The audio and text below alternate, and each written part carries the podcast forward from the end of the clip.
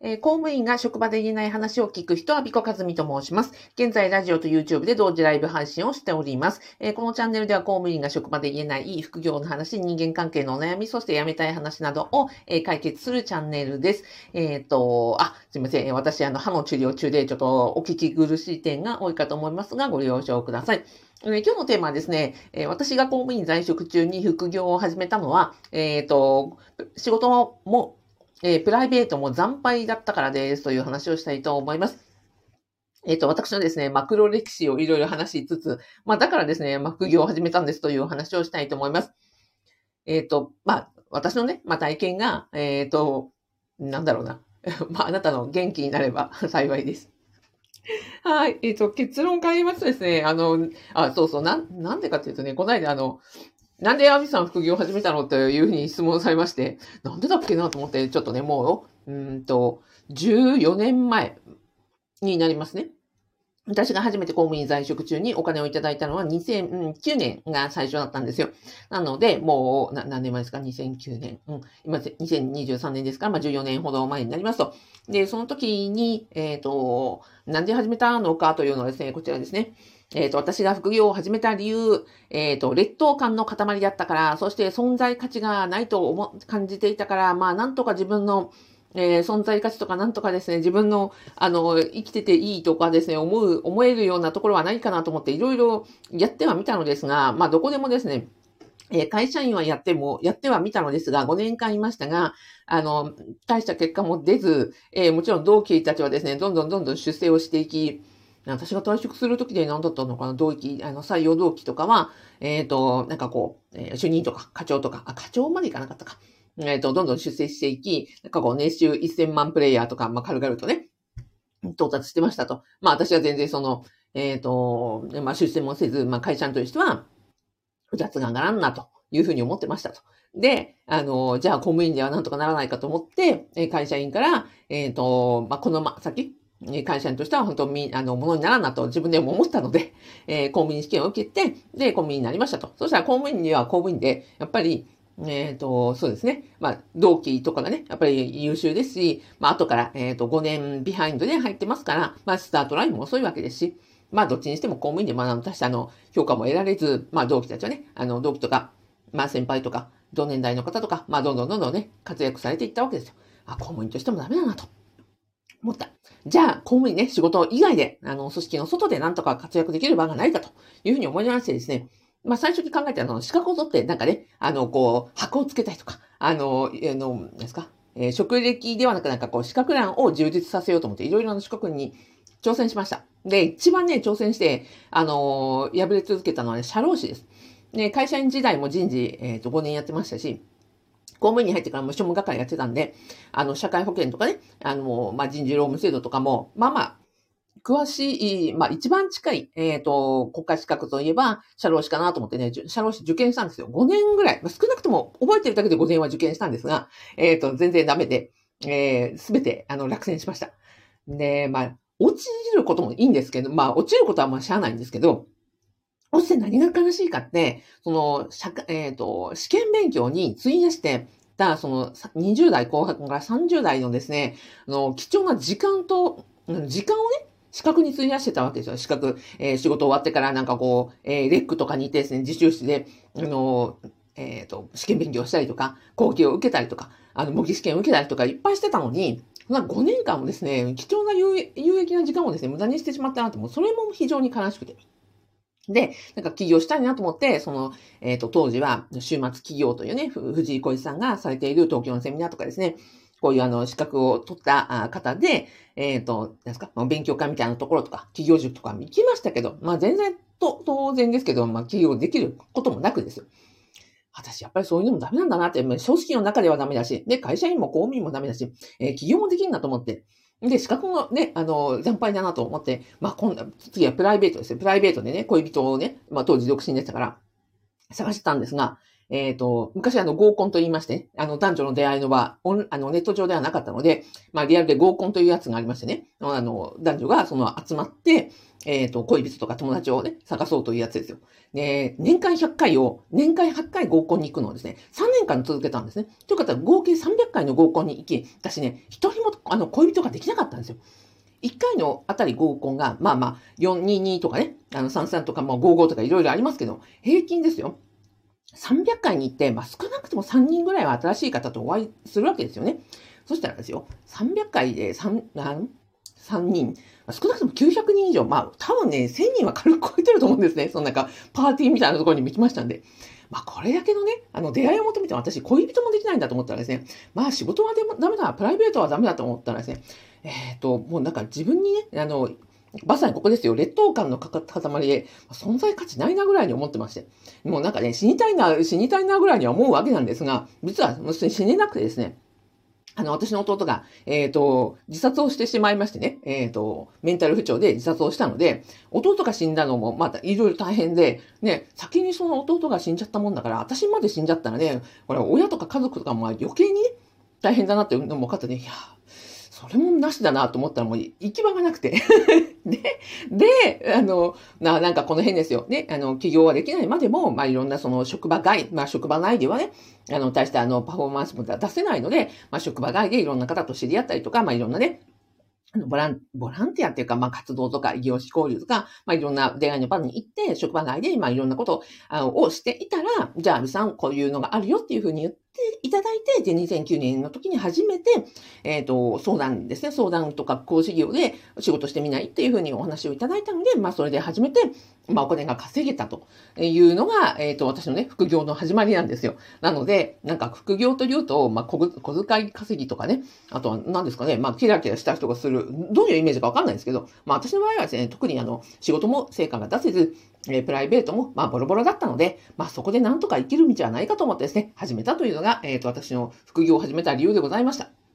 なので、私今のその公務員在職中に、えっ、ー、と、できる副業ということで、アビコカズミの副業不動産ゼミをやってます。で、それ以外にもですね、まあ、こうやってあのビジネス、まあ、いろんな相談講師業、えっ、ー、と、オンラインビジネスなどもやってますので、えっ、ー、と、まあ、公務員在、不動産以外にも、まあ、公務員在職中にできること、えー、で、お悩み、今後、例えば早期退職したいとか、まあ、在職中に収入を得たいとかですね、辞める気はないけれども、このビジネスを知ることによって、組織外の、あの、何ですか、えー、ビジネスがわかる、まあ、社会人になりたいという方もいらっしゃってね。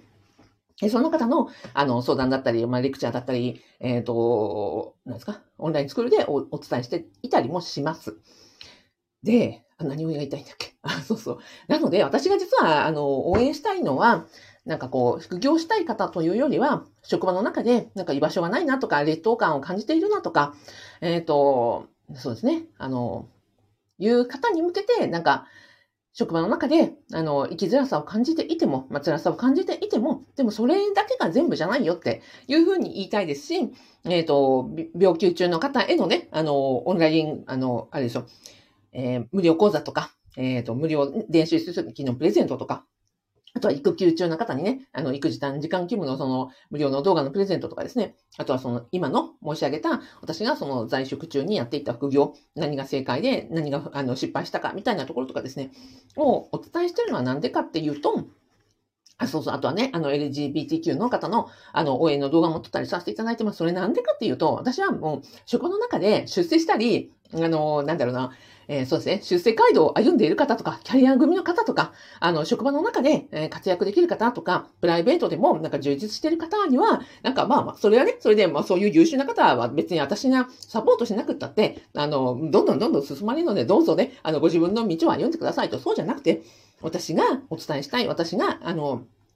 サポートしたいとか、私と出会ったら、なんか、えっ、ー、と、いい方向に、あの、出会ってよかったって思ってるふうに思っていただけるのは、今、職場の中で辛い思いをされている方とか、悩んでおられる方とか、えっ、ー、と、この先で行き詰まっているとか、なんかどこかに高い策はないかとかですね、劣等感を感じていらっしゃる方、まあ、なんなら死にたいなとか、もう存在意義ないなと思っていらっしゃる方に、実はそのビジネス、在職中にちゃんとビジネスってできるよって、あの、副業もできるし、公務員やりながら、辞めなくてもちゃんと他に生きる道はあるし、で、えっ、ー、と、収入を得られるとか、まあ、その収入を得られる方法を知ることだけでも、自分の、あの、糧にもなるし、で、ゆくゆくその結果、何かその職場外でお給料以外の収入を1円でも得られたら、そのこと自体がものすごい自信になるし、その得られる、えー、副業によって収入を1円でも得られるプロセスによっていろんな方と、職場外の方と知り合うので、そこの、えーと、出会いによっても、あ、自分ってなんか意外とこういう面があるんだとか、職場の中では認められなかったこういうところがすごく価値があるって言っていただけるんだとか、あ、意外と職場外の方とでもちゃんとコミュニケーション取れるなとか、あ社会人として別になんかこう、うん、蔑まれたりとか、うんとバッシングされたりとかしない一人の人間として尊重されるんだみたいなところを、副業としてね、あの、職場内で行き詰まってる方こそ、職場外で、私がね、あの、なんか死にたいほど辛いなとか、なんか存在価値ないなと思ってた人間でも、やっぱりその職場外での活動、人間関係、それで職場の、え外で1円でも稼げるという体験そのものが、人間のなんか自分のあの支えになってくれたっていうことが、すごくあったので、なのでね、私になんかこう、はい。えー、私のですね、副業不動産ゼミ、アビコカズミのオンラインスクールではですね、あの、出世してる方はあの来なくていいです。あの、充実している方も来なくていいです。あそういう方はもうね、あの、私のところに来なくても皆さん、あの、キラキラとね、前に進まれるので、そうじゃなくて今辛い思いをされてる方、行き詰まっている方、えっ、ー、と、のために、えっ、ー、と、お伝えしたいというふうに思って、えっ、ー、と、こんなふうにラジオ、あの、ラジオ、YouTube なども撮っておりますという話でございました。まあ、今の話を聞いてですね、えっ、と、職場の中で、まあ、辛いなとか、あの、今後どうしたらいいかなとか、いうふうに思っていらっしゃる方、まあ、特にですね、えっ、ー、と、病気中の方、あの、いっぱいいらっしゃいます。えー、経済不安、抱えていらっしゃいますよね。今、このまま復職できなかったらどうしようとかですね。あと、あの、また再発するんじゃないかという、まあ、体の不調を抱えていらっしゃる方、それから、例えば、うんと、そうですね、えっ、ー、と、私みたいな婚婚活とか、恋人とか、プライベートがうまくいってないとか、あとはですね、えっ、ー、と、あれですよ、そうそう。職場の中でね、なかなか例えばパワハラに合っているとか、セクハラに合っているとか、このまま自分のね、あの、合わない職、うん、仕事をしているとか、長時間労働になっているとか、それが全然報われない、頑張っても報われないとか、そういう方こそですね、あの、ぜひ、あの、職場の外で、あの、活動をする、もしくは職場の外に目を向けることによって、えっ、ー、と、救われること、自分の価値を見直すこと、えっ、ー、と、自分の糧になることがあるので、まあまあ、ぜひぜひ、あの、無料動画セミナーですので、ご覧いただいたからといって、何度ね、あの、損もありませんし、リスクもありませんので、どうぞ、あの、概要欄からアクセスしてみてください。はい。というわけで、えっ、ー、と、今日は 私の黒歴史を お伝えいたしました。えっ、ー、と、YouTube で、あ、西方和人さん、ありがとうございます。あみさん、こんにちは。仕事休みなので聞いています。あありがとうございます。お休みなんですね。えっ、ー、とね、西方和人さんは、えっ、と、40代の、えっ、と、パフォーマンス、えーあ運動療法の専門家で、えっ、ー、と、特にね、40代、50代の方の、えっ、ー、と、パフォーマンスを、コンディショニングをするという専門家の方でいらっしゃいます。この間ね、そのランニングシューズの選び方とか、あとはランニングをね、えっ、ー、と、マラソン大会に走りたいと、マラソンをしてみたいというふうに思われる方の、えっ、と、サポート動画を撮られているので、ぜひ、えっ、と、見てみてください。はい。あとはラジオで。えー、はなちゃんありがとうございます。ゆかさんありがとうございます。かなちゃんありがとうございます。えー、すーさんありがとうございます。お、ひろめさんありがとうございます。えっ、ー、とね、ひろめさんあれだ、なんだっけ？兵庫、兵庫に行ったんだっけ？なんか、ね、なんか転院されたって、えー、聞いてました。実はこのね、ライブ、あのー、あれですよ、100回、今日ね、あ、そうそう、150回ぐらいになったんですね、今ね。もう、私はまあ数字ちゃんと覚えてないけど、150回超えまして。なんでかっていうと、ね、広部さんが、あの、白血病で闘病されている、で、その応援を兼ねて、ね、広部さんが今闘病をされているから、私なんかできないかなと思って、え広部さんのには本当何年ぐらいだろうね、もう、うん、多分知り合ったのは2016年とかだと思うんですよ。なので、えっ、ー、と、広部さんがね、あの、飛びを頑張ってらっしゃるから、私何もできないけど、でも私もね、こうやってライブ続けてることによって、ね、調子のいい時にはなんか覗いていただいたりとか、もしくはね、あの、退院されたら、あの、一緒におお祝いできるようにと思ってなんか、あの、始めたというのがありましてね。なので、あの、広部さんがこうやって聞きに来てくださるのは本当に嬉しいし、なんか私の方が励まされますね。はい。ちょっとなんかうるうるしちゃうけど。えっ、ー、と、やすさんありがとうございます。お、たんたまごさんありがとうございます。あ、年度末ね、みんな忙しい中、本当にありがとうございます。ゆかさん、えっ、ー、と、そのようなご経験があっての職場外の副業だったのですね。あ、そうなんですよ。そんなことでした。はい、えっ、ー、と、バッハ会長、SP 安全、安心、安心安全のパトロールさん。はい、ありがとうございます。えっ、ー、と、この部屋に異常は見つかりませんでした。ありがとうございます。あの、スタンド FM のね、あの、いろんな部屋をね、あの、こう、パトロールされているということです。はい、ありがとうございます。あーちゃん、そんなことがあったのですね。はい、あったんですよ。ほんとね。はい。えっ、ー、と、ひろべさん、兵庫に転院しました。ありがとうございますね。はい。あの、新しいところでね、また慣れるまでもとか、いろいろあるかなとは思うんですが、はい。お、はなちゃん、ご闘病頑張ってください。ほんとそうだ。ひろべさん、あの、ハートマークありがとうございます。スーさんも拍手されてます。ありがとうございます。ではでは、えっ、ー、と、今日は、えっ、ー、と、3月14日ですから、うんと、なんだっけ。バレンタイン、あ、ホワイトデーだ、ホワイトデー。え、はい、ホワイトデーであなたに、えっ、ー、と、ハートマークをお送りして終わりたいと思います。今日もどうもありがとうございました。はい、ありがとうございました。